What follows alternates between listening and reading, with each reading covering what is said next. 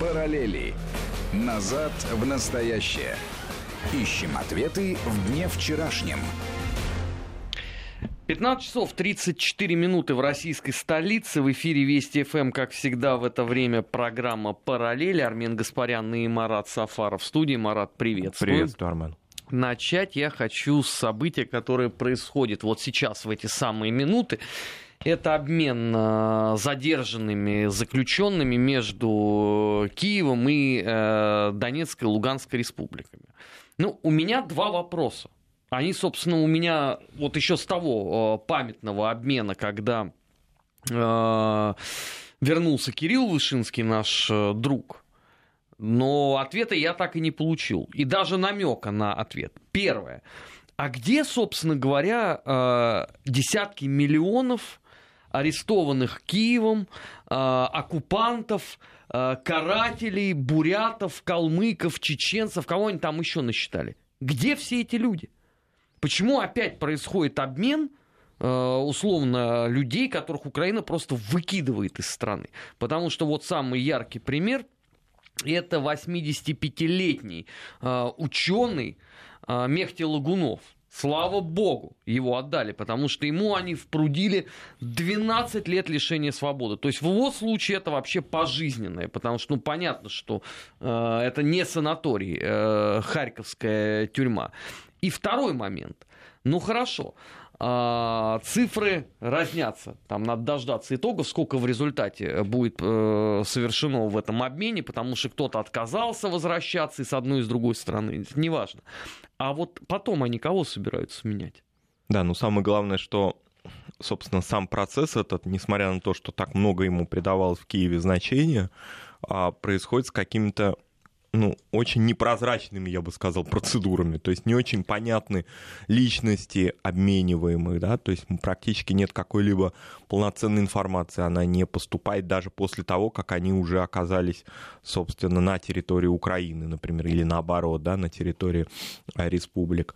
А фактически хотя было провозглашено, ну не только, да, собственно, Зеленским, но в самом начале еще этого процесса, еще до него, прозрачность этих процедур, фактически же Украина их не соблюдает. А какая прозрачность? Они даже журналистов туда запретили не допускают, пускать. Там да. одна камера работает с украинской стороны. Это что за прозрачность? Это первое. И второе. Марат, о какой прозрачности можно говорить, когда еще вчера они перекрыли все выезды из э, тюрьмы э, в случае с э, сотрудниками Беркута. Не допустить этого. То есть это, это что вообще за обмены такие происходят? Да, и фактически можно сказать, что сейчас информационное поле не будет особо работать на это в Киеве, ну, в эти новогодние дни. Ну, совершенно очевидно, что где-то там между Новым годом и Рождеством мы услышим опять какие-то бравурные репортажи из Киева о великом миротворце Зеленском, который освободил этих людей. Это... Почему под Рождество, Марат? Я тебя умоляю, не делай мне смешно. Уже сегодня началось. Ну, началось Они уже так... сегодня анонсировали, что в результате этого планетарного события рейтинг Зеленского к 1 января вернется на исходную отметку в 73%. Я напоминаю, что у него сейчас меньше 50. Да, но все-таки ему хайпа, грубо говоря, не удалось осуществить со своим рейтингом даже при возвращении в Киев а, выдающегося кинорежиссера наших дней.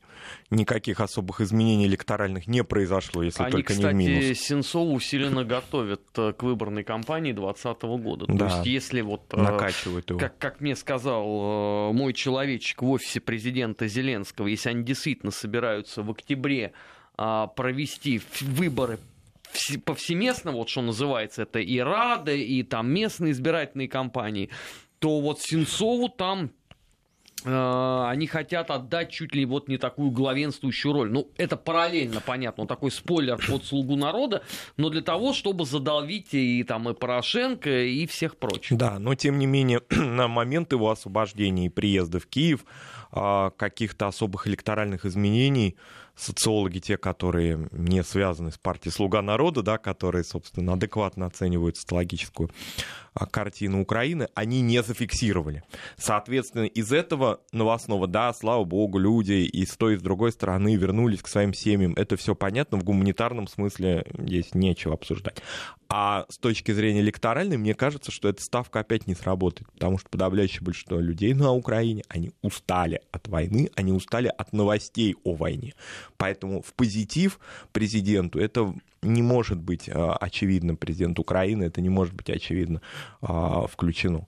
Но, это не сработает. Они, понимаешь, они рассчитывают э, на что? Что э, есть как бы внешний контур, там дела не самым э, благополучным образом обстоят, и нормандский формат, собственно, это показал.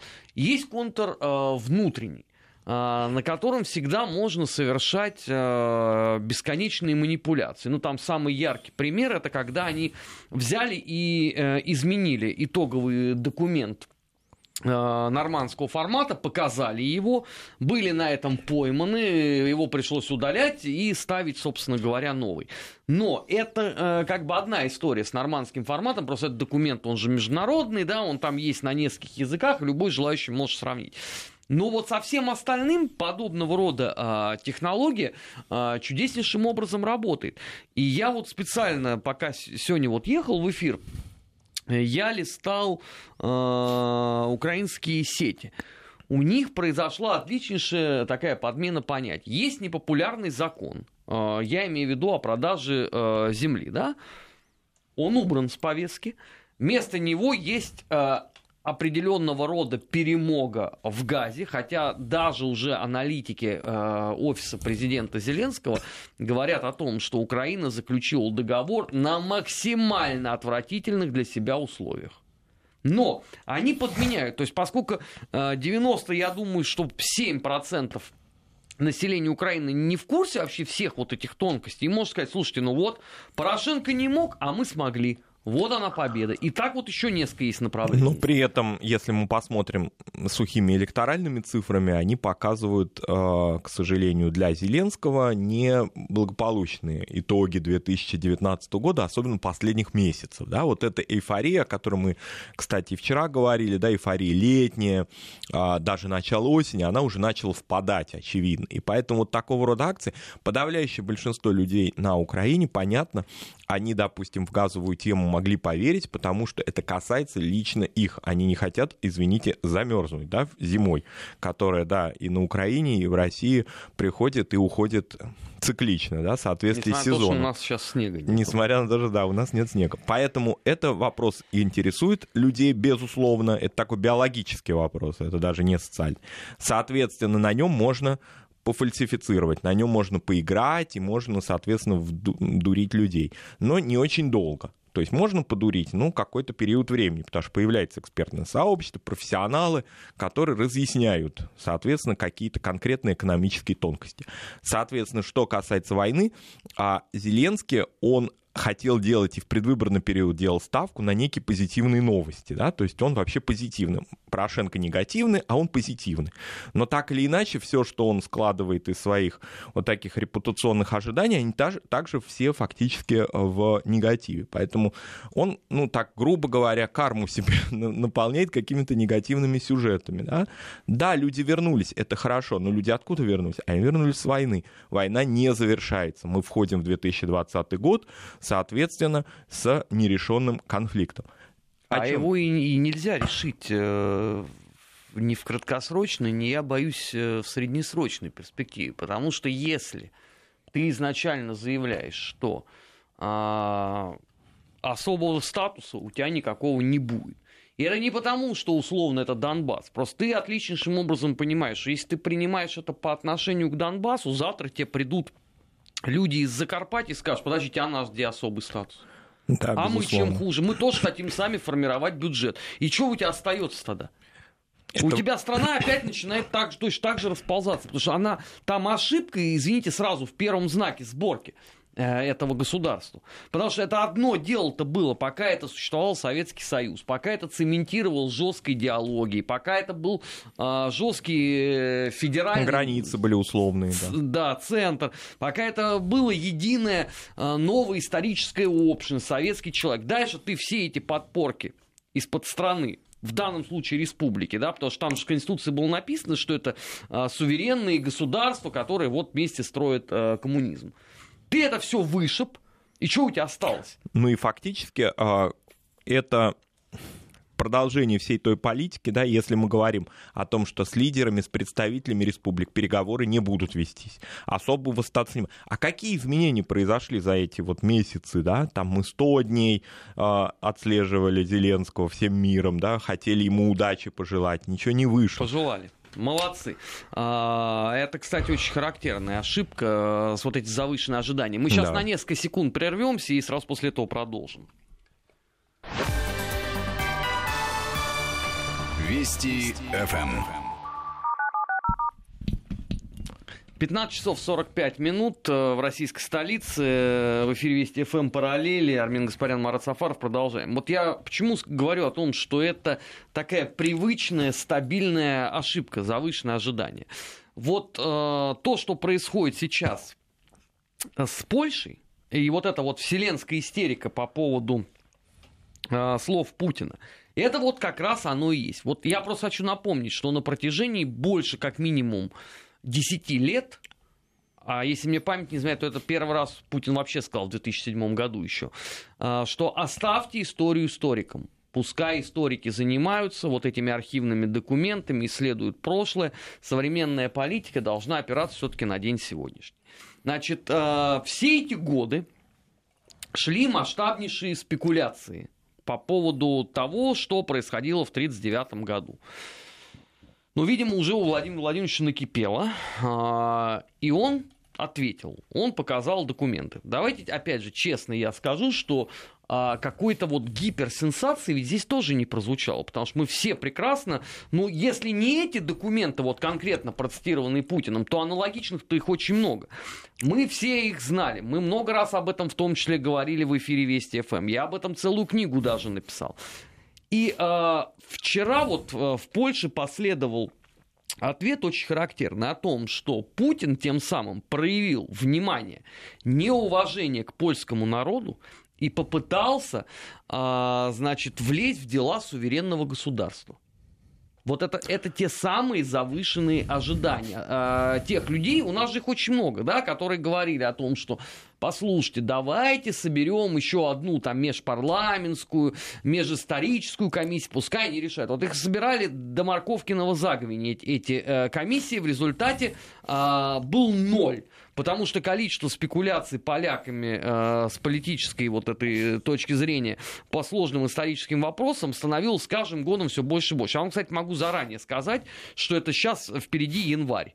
Ждите опять годовщине освобождения Аушвиц-Беркинау свежую стопочку э, чудесных домыслов. Да, ну здесь э, сам довод, что происходит вмешательство во внутренние дела или в историю Польши, он, ну, как минимум, некорректен, потому что речь шла не о польской внутренней истории, а о том, как Польша пыталась решать судьбы своих соседей и осуществляла свою внешнюю политику в 30-е годы. Мы же не говорим о том, что из себя представляли режимы политические да, внутри Польши непосредственно. Если туда копнуть, а мы об этом в эфирах многократно это, эти сюжеты освещали. Нормальная да? правая диктатура была. Да, правая диктатура, националистическая. Я не очень нахожу отличия от э, параллельных процессов в Германии в этот период времени. А, единственная разница, там не было э, момента расовых законов. Расовых Но законов не при было. При этом э, евреи евреев а, поляки чудеснейшим образом а, громили и в 40-м, и в 41-м, и даже в 46-м году. Вот эти знаменитые антисемитские погромы. И во второй половине 30-х годов уже были ограничения по национальному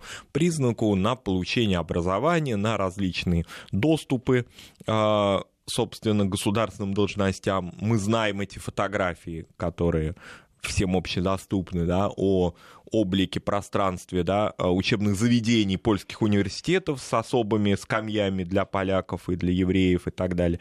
А если не брать только евреев, то, соответственно, вся та политика, которая была направлена по отношению к белорусам и украинцам, в особенности к белорусам, да, вот эти концлагеря, Береза Картузская и так далее. Это вся история, внутренняя история Польши. Если ею профессионально и много заниматься, чем занимаются и у нас в стране, слава богу, люди, и честные историки в Польше, которые я не позавидую, потому что они рискуют жизнью в прямом смысле этого слова. Судьба а, мэра Гданьска, вот уже скоро год исполнится со дня его гибели, а, достаточно мужественного политика, да, который шел против националистов, и он на сцене публично, прилюдно погиб от руки как считается, вроде как сумасшедшего, а в реальности, безусловно, националиста, человека, который с националистическими убеждениями мог быть мог прорваться фактически на трибуну, да, и убить мэра крупнейшего польского города. Так вот, это внутренняя повестка, это внутренние сюжеты польской истории, да, а здесь речь шла совсем о другом, о внешней политике, о том, как Польша делила мир, делила своих соседей беззастенчиво и занималась этим с удовольствием. Марат, они правильно на самом деле вот э, делают, что пугаются именно внешнего контура. Потому что с внешнего контура у тебя разговор тут же автоматически перейдет на то, что происходило внутри Польши в то время. А, например, э, про э, собор Александра Невского, крупнейший на территории Европы храм, который был взорван еще в, э, конце 20-х годов, несмотря на протесты и РПЦЗ, и ряда мировых держав. Вообще судьба храмов Русской Православной Церкви – которые частично были уничтожены. В некоторых храмах поляки демонстративно открыли свинарники. Вот это не в порядке оскорбления, это просто исторический факт. Имущество Русской Православной Церкви разграблено. А то, что Советский Союз не реагировал, ну, понятно. Здесь, э, в общем, э, к делам церковным отношение было своеобразное. Второй момент – это насильственная полонизация украинцев и белорусов западных, да? Ведь а с чего начинается вот эта вот могучая, былинная э, история АУН? Именно с противодействия полякам. Потому что вот что Бандера, что вот эта вся э, молодая поросль, они же все сидели в тюрьме где, простите? Где они отбывали наказание? Против кого они совершали теракты? Против кого, извините, потом э, э, польские власти э, устраивали ответные э, рейды, зачистки? И вся та вот картина якобы свободы да, и либерального режима польского межвоенного, она, например, может быть э, опровергнуто хотя бы фактами преследования коммунистов, вообще левых движений да, в Польше. Мы знаем прекрасно, что человек, который позиционировал себя как представитель левых партий, в частности, коммунистической партии Западной Беларуси была такая партия, да, соответственно, он оказывался в концлагере неподалеку от Бреста. Но вот это разговор, который вроде как и поднимать-то не хочется, потому что это очевидные истории. И фактически наша страна, наши ученые, они не а, ну, грубо говоря, не первыми начали да, эту дискуссию. В 90-е годы мы пытались создать отношения с современной Польшей с чистого листа, забыв различные а, те трагедии, которые поляки принесли нашей стране, и те сложные моменты, очевидно сложные моменты, трагические, которые были связаны с польской историей. Но нас не слышат, соответственно, люди пытаются провоцировать на что, на какие вот действия. Это антироссийская и уже русофобская риторика, она за, завела фактически Польшу в тупик, потому что так концентрироваться на своих трагических страницах прошлого и фальсифицировать историю, это непродуктивно, это уже просто токсично для самого государства, это, это видно. Ну почему, понимаешь, если условно эта модель бы существовала бы э, в таком информационном вакууме, куда вообще ничего не проникает, то она вполне могла бы просуществовать еще достаточно долго. Потому что они ведь чихали абсолютно а, на то, что тут говорили историки, говорили политологи и так далее. Их это вообще не парило. Но тут это просто произносит президент страны. Один из самых влиятельных э, мировых политиков. И вольно или невольно под эту историю все равно надо будет э, что-то делать. А главная эта проблема состоит в том, что в результате э, выплывает эта история с еврейскими погромами. Там же в чем еще э, суть-то явления? А после разгрома Третьего Рейха вся вообще тема Холокоста была завязана только на одной стране. То есть неважно, кто э, убивал евреев, отвечала за все Германия. Она выплачивала, э, соответственно, э, компенсации. А тут может выясниться, что, извините, а вот евреи, убитые в августе 1946 года, они какое имеют отношение к Третьему Рейху? Ну, понятно, Советский Союз в рамках там строительства коммунизма э, в Польше, там Варшавский договор, трали-вали, он это дело все замял. Но поляки, по сути дела, заставили эту историю поднять по новой. И что теперь? Ну, те люди-поляки, которые сами поднимали, допустим, художественными средствами это, эти темы, ведь несколько художественных фильмов очень громких вышли в Польше, и документальных вышли, посвященных Едвабне, Кёльце, а, Краковскому погрому. Это все истории либо предвоенные, вот буквально я имею в виду перед вторжением нацистов, да, за несколько дней, либо это история 46-го уже года. И, соответственно, как с этим быть? И эти люди, эти художники, кинематографисты, историки, они подвергались такой дикой травле, что многие из них докатились до Лондона, поскольку там они только смогли, значит, свою художественную свободу произнести. Ну, вот такая современная политическая обстановка в Польше. Но еще раз мы хотим этот момент прояснить, чтобы наши радиослушатели нас правильно, наверное, поняли, что это не, не монолитная идея. Я вот, например, от некоторых своих польских знакомых знаю, они публично это не говорят, но тем не менее это их убеждение, что им стыдно за все это. Они ничего поделать это, с этим не могут. А, они голосуют против партии «Право и справедливость» за другие политические движения. Но они не в мейнстриме, они не могут определять повестку информационную, идеологическую, тем более повестку своего государства. Вот в этом-то и проблема. Знаешь, это, это такая э, общая э, проблема, наверное, ну, как минимум половины Европы э, за последние там 30 лет, что есть достаточное число вменяемых людей, которые все понимают, но при этом они не являются условно ломами, то есть лидерами общественного мнения. Нет, конечно. Их позицию э, можно э, чудеснейшим образом вообще не принимать э, во внимание. А в результате на повестке оказываются странного рода персонажи, которые рассказывают вещи, которые вообще никакого отношения к истории не имеют. А вот отсюда уже и начинает вытекать весь этот вечный комплекс обид и разочарований. Ах, за что же нас? Мы же ничего такого не сделали, а Путин вышел, и он же даже это не один день говорил, да, то есть это несколько дней заняло, разные аспекты. И просто прибил нас э, этими фактами к стене. Ну, извините, кто сеет ветер, пожинает бурю. Мы бы и рады бы здесь бы вам что-то такое душевное сказать, ободряющее. Но проблема-то еще состоит в том, что Владимир Владимирович человек очень мягкий потому что он еще многие вещи вам пока не рассказал. А документы эти есть, поэтому делайте для себя правильные выводы. Не будите лихо, пока оно тихо, потому что ни Польша, ни какая другая страна тогда, в середине и в конце 30-х годов не была белой и пушистой. Вообще в международной политике того времени определение белый и пушистый не возможно применить кому-то.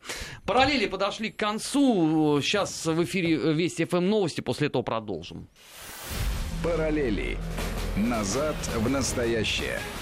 Ищем ответы в дне вчерашнем.